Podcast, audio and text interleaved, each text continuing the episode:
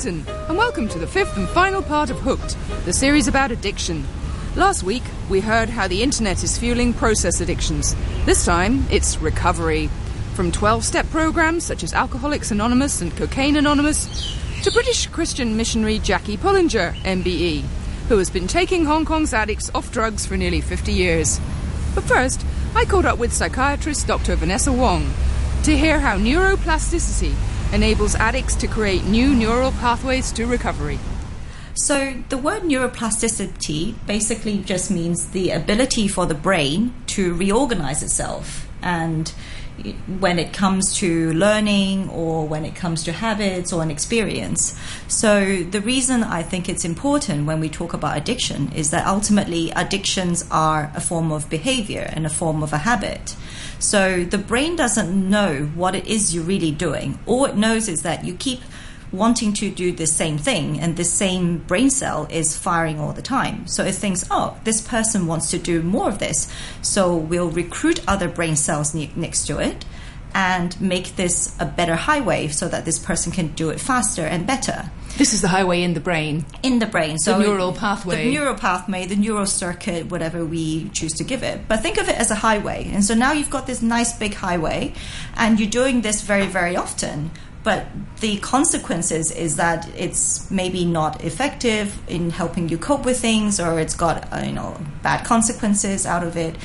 So when it comes to addiction, that's basically the brain trying to help us learn and be more effective at doing something, but actually it's not that helpful in real life. So the solution turns into the problem. Yeah, so the brain doesn't know that it's not helping you. But so what happens when we try and cope with addiction or treat addiction is that we need to understand that it's also fundamentally a biology process as well.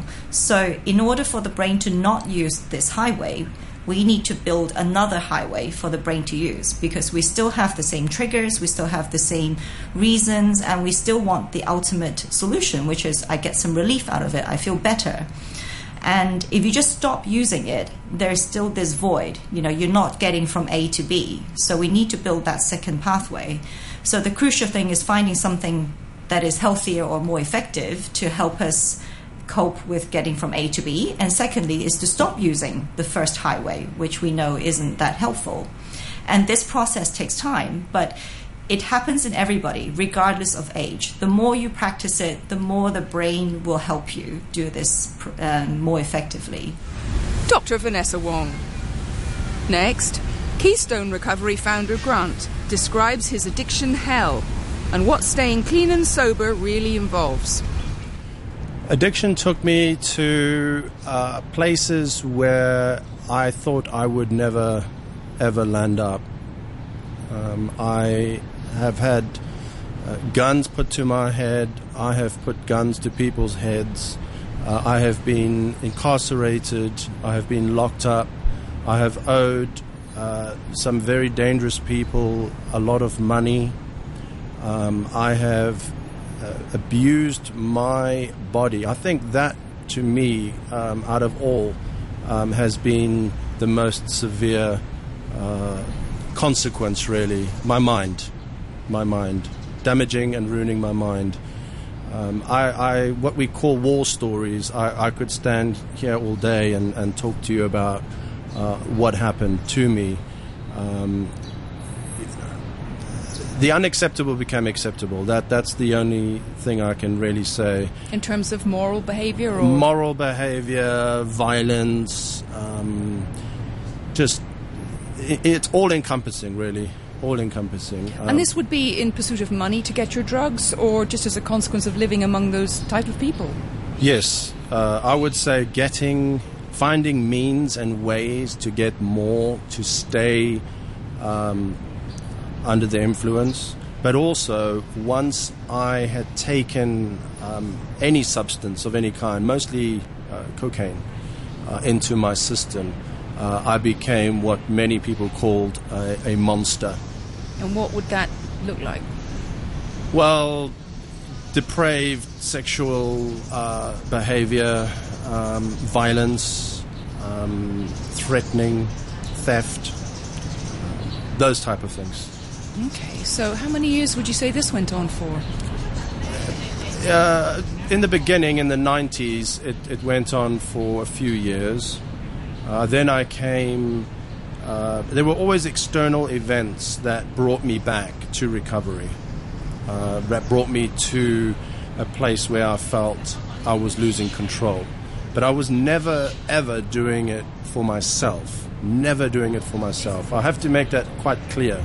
Uh, recovery is something that one needs to surrender to completely. Um, so other people can't drag you there? No, you know, I was arrested for drug trafficking. Uh, I had uh, charges, you know, possession of, of dangerous drugs, and you know, panic. So magistrates about to put me away, uh, treatment. Uh, but never ever doing it for me. Doing it for parents, doing it for former lovers, doing it for a host of different reasons, really. Never for me. And so, so what I took ne- you to the point of doing it for you? Well, it was just a very deep rock bottom. It was uh, it was a, an internal rock bottom, a spiritual rock bottom, an emotional rock bottom, but also on the outside. I didn't have four dollars seventy to get a bus from where I was living at the time, Aberdeen to Central. I was unemployable. I had lost um, many, many very good jobs. Um, I had nothing left.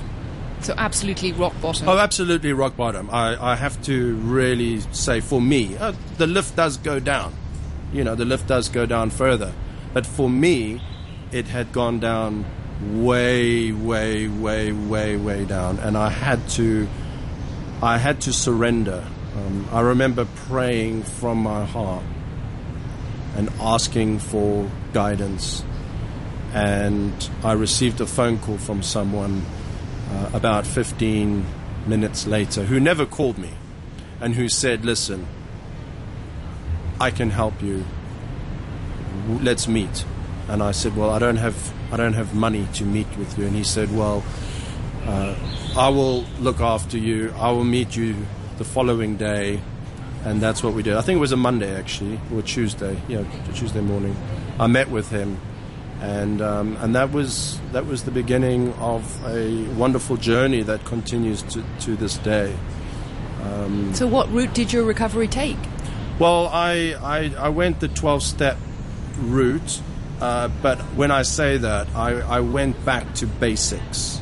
Uh, I I was taught how the AA message, the twelve step message, and all the other twelve steps um, how they were structured and how they were meant to be transmitted from one person to another, passed on. And I had all this knowledge over many, many years, but I never followed it through with consistent action, maintaining my spiritual growth. Um, and that can take a whole, a whole variety of different forms, you know, through meditation, through exercise, through eating well, through having enough fluids, to prayer. It, it's a, a, myriad of different ways to maintain that spiritual condition. Um, that's how I uh, I surrendered 100%. I was absolutely willing uh, to to to be shown uh, a, a new way, a way that I thought had worked, hadn't. So I had to be, my ego had to be completely beaten. I had to be in a place where the next stop was a, a long sentence at Stanley Prison or um, the crematorium.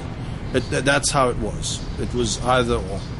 And now you're many years clean and sober, and you continue in your daily program of recovery. Every day.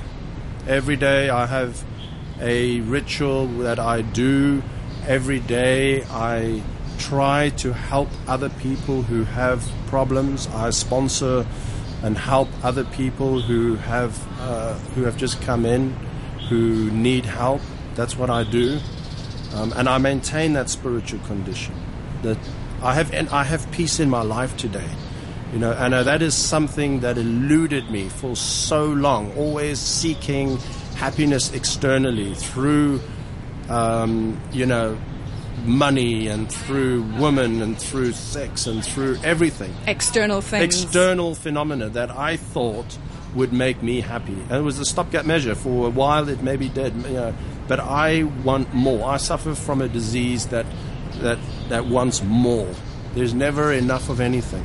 But today, I'm at complete peace and ease uh, in my heart, and this is something that is very precious to me. Grant, whose 12 step program keeps him on track. Addiction counsellor Dr. Seamus Macaulay explains what 12 step recovery is all about. And contrary to popular belief, it's not a religious organisation. 12 step recovery is effectively a program of personal change based on spiritual action. And by spiritual, I'm talking about effectively doing the right thing for the right reason in all your affairs. So we're not talking about God. I'm not talking about God here, and I'm not talking about religion. If one signs up genuinely, honestly, and without reservation to a new design for living, which involves new values, new principles, new morals, new ethics, and you're you're committed to doing that, your life will change.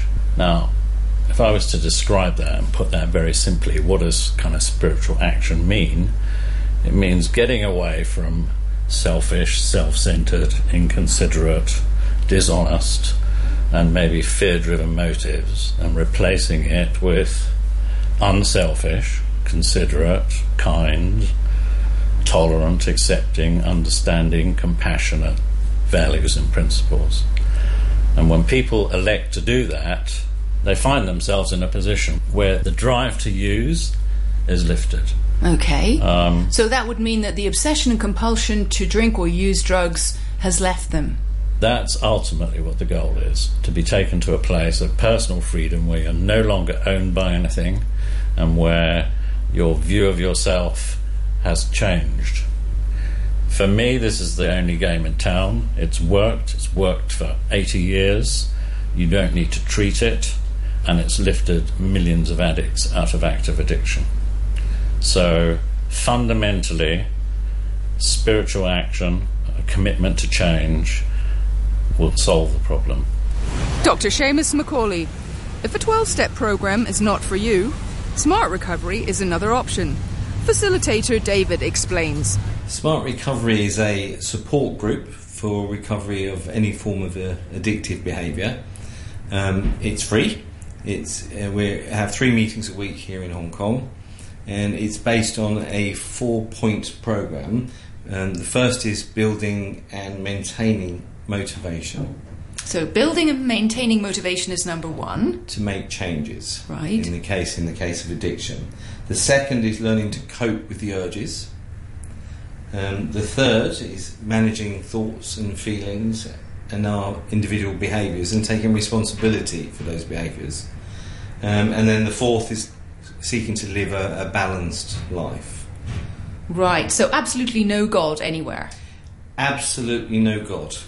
but you're welcome to have one if you so wish. okay, so it's non non religious in its approach. Yes. So if I came to a smart recovery meeting, what would happen? Typically, at the beginning of the meeting, the facilitator, which is simply somebody, they're not a counsellor, um, they're not a therapist. They've simply done the um, the training to be to facilitate the meetings within the smart constraints. Um, and the facilitator would invite everybody to check in. Um, when they'll just say, I'm having a good week, I've had a terrible week, I've been out this week and I've taken drugs or I've relapsed or whatever it may be. From that, and when everybody's checked in briefly, they will gather two or three points to explore further um, and to discuss constructively and positively. It's, we don't label ourselves, there's no addicts or alcoholics there. We are people with human conditions who are looking for ways to improve our life and make changes. David of Smart Recovery. Many drug addicts end up in jail. Next step is Stanley, where clinical psychologist Eva Kwan explains the Correctional Service Department's rehabilitation program for addicts. Currently, we are taking care of around around 500 uh, drug uh, addicts uh, in our DATC. We are a drug addiction treatment center. Okay, now where would they be actually physically living? Uh, physically, you know, the uh, uh, the facilities is in an island we call Hei Ling Chau, uh, which is quite remote from the city center. That's on the way to Lantau if you get the ferry to Mui Wo, right? Yeah, yeah, yeah, yeah. A separate island where, with uh, surrounded by beautiful scenery, you can say. Okay, now how does it happen? You you uh, you're in the court system, you get convicted of something, and then under assessment, it is discovered that you are an addict, or You how does it happen? Assessed to be uh, uh, found to have a problem with addictions, you know, by the medical officers, and then uh, go through the, you know, the uh, the, uh, the the court procedures, and was sentenced by court into our drug addiction treatment center. Okay, now how long would the program typically last? Uh, the uh, program uh, will, um, you know, inmates are undergoing, you know, um, the um, um, treatment in the DATC, the Drug Addiction Treatment Center. They have to stay in there for a period ranging from two months to 12 months, followed by a one-year period of supervision in the community. So after they're finished with their prison sentence, they're going to be under supervision by you guys for a further year. Yeah, by staff of the Correctional Services Department you, to provide them with the support and also monitoring to prevent them, uh, you know, in terms of relapse into uh, a problem, you know, of, of crime and also drugs. Now you have a very good success rate, I believe, around 55%. Uh, yes, That, yes. that they'd still be clean and not relapsed or reoffending after one year. Yes, uh, our latest uh, success rate uh, for the uh, Drug Addiction Treatment Center, uh, as uh, recorded in the year uh, 2017, is about uh, uh, 53.4, uh, which is uh, a figure you- we uh, we found um, uh, encouraging, but we need to you know uh, work on more this more. And uh, uh, in terms of success rate, we are referring to um, you know the situation where the um, the, the PIC, uh, the person in custody or the inmate we call, uh, they have uh, successfully completed their supervision period without any relapse into drug use and also without any relapse into uh, crime. What would they be addicted to, these people? I'm guessing methamphetamine or ice. Yes. Yes. That's a big one, right? Uh, the big one include uh, ice, and then followed by cocaine, and also ketamine, and also uh, uh, marijuana and heroin. Heroin is more, you know, commonly used for the adult uh, female. Adult female? Yes, it's the second second most commonly abused drugs. Uh, the first one is is also uh, ice, you know, the, the methamphetamine. Is that mostly young males? Uh, both young and adult. Eva Kwan of CSD. And finally, to a factory building in Cheung Sha Wan, where I joined the weekly worship of St. Stephen's Society and met its founder, the remarkable British missionary Jackie Pullinger, who, with Jesus and the Holy Spirit, has been getting Hong Kong's addicts off drugs for nearly 50 years. First, the uplifting singing at St. Stephen's. I died to bring you freedom. I died to bring you life. Oh, my name sake you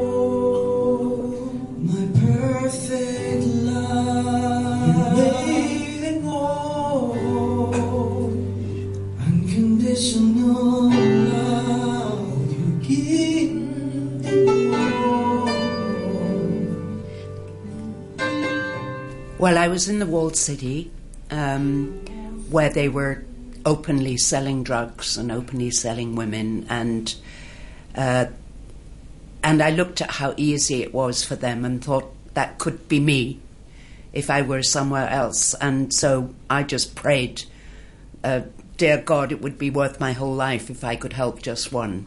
Um, and I started a youth club because there was no school in those days and most of the uh, young gangsters just fell into being a gangster and then fell into taking drugs or selling drugs or carrying drugs.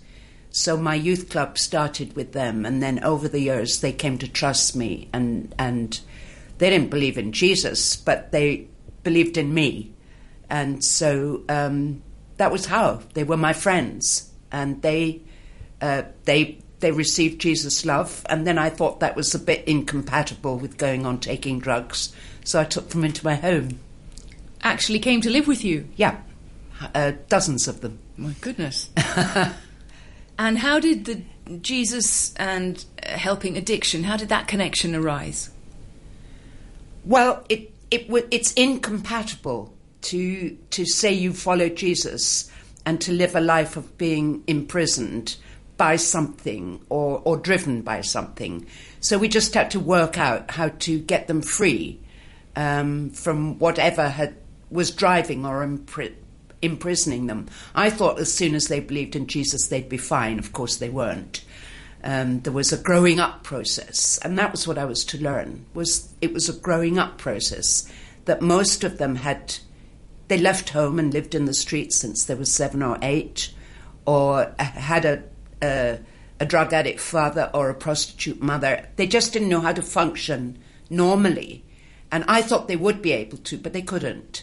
So we had to practice living together as a family, and that's mainly what it is. So, teaching them to live in a spiritual way uh, by socializing them and, and getting rid of their sense of isolation and alienation.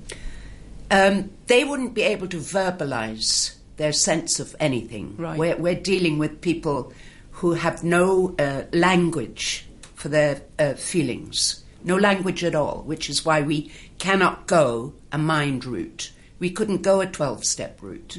They'd be so threatened by step one or step two, they would exclude themselves. Step one being we admitted that we had a problem. Well, no, they'd be, they'd be, they, it wouldn't matter what the step was. Right, right. That just the fact that it's one and two means they've failed.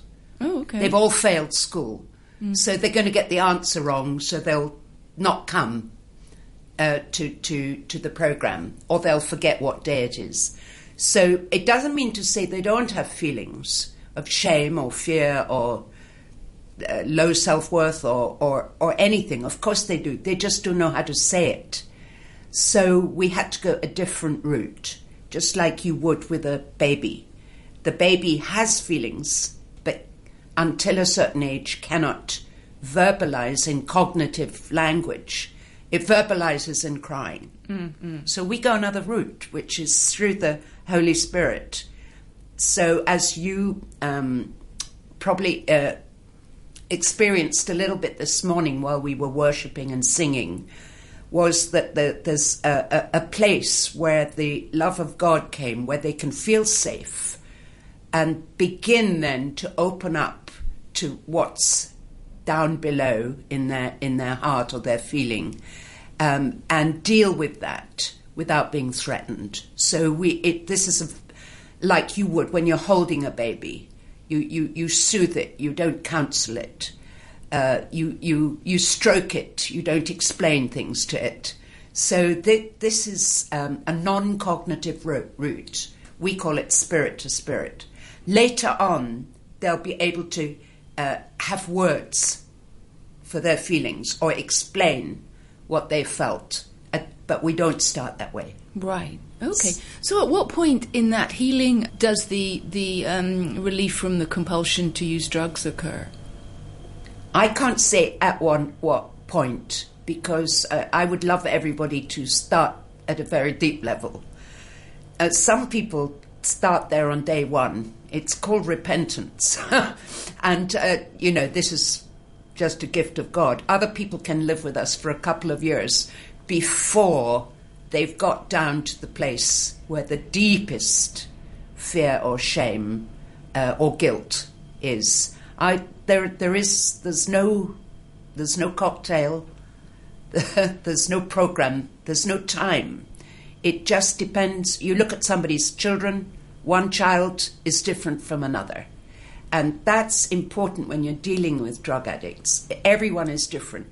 You can't say because that program worked for that one, it will work for everyone. Mm. We're all we're all different.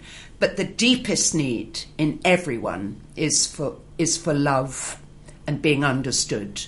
That's the deepest need. Um, is to know I'm loved unconditionally, I'm understood, and then, only then, you're you're you're not too threatened to deal with yourself. And of course, what all drug addicts are doing is running away from themselves. It's the, it's, the, it's the most frightening thing in the world is to meet yourself. So when they do meet themselves, how does that healing of the shame and the guilt that you mentioned and the pain, how does it occur? If we were to do an, a scientific analysis of this, how, what's going on really? I, I don't know how you can analyze uh, what happens in a spiritual sense, but um, if the deepest need in ourselves is to be loved and understood and accepted, then the next need is to be forgiven because there and, and, that's why you know if you if we do this through Jesus we have the highest hope of success because I nowhere else can you be forgiven. Uh, it just isn't anywhere else.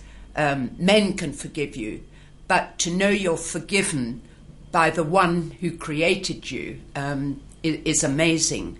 So when they are forgiven then they can receive forgiveness and forgive others. And then they can work out family relationships, all the things that were wrong, or the whole anger with why was I born here, or why, when I was growing up, was it so unfair, uh, or, or, or why in my family was this one special, and I, you know, all the things that don't add up because they don't add up.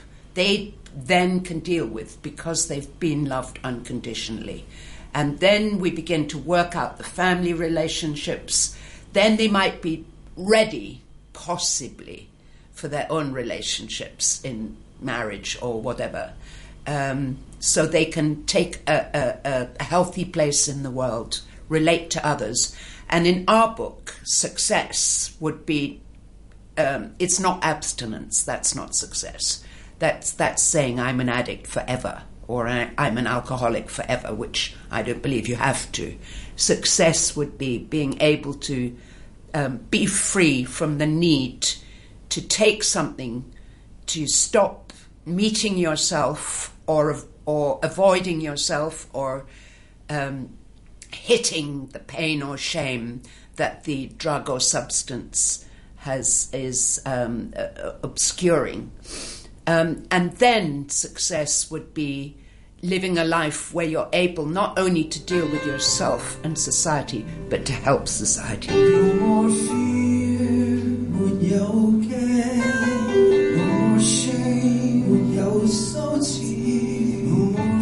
That was Jackie Pullinger.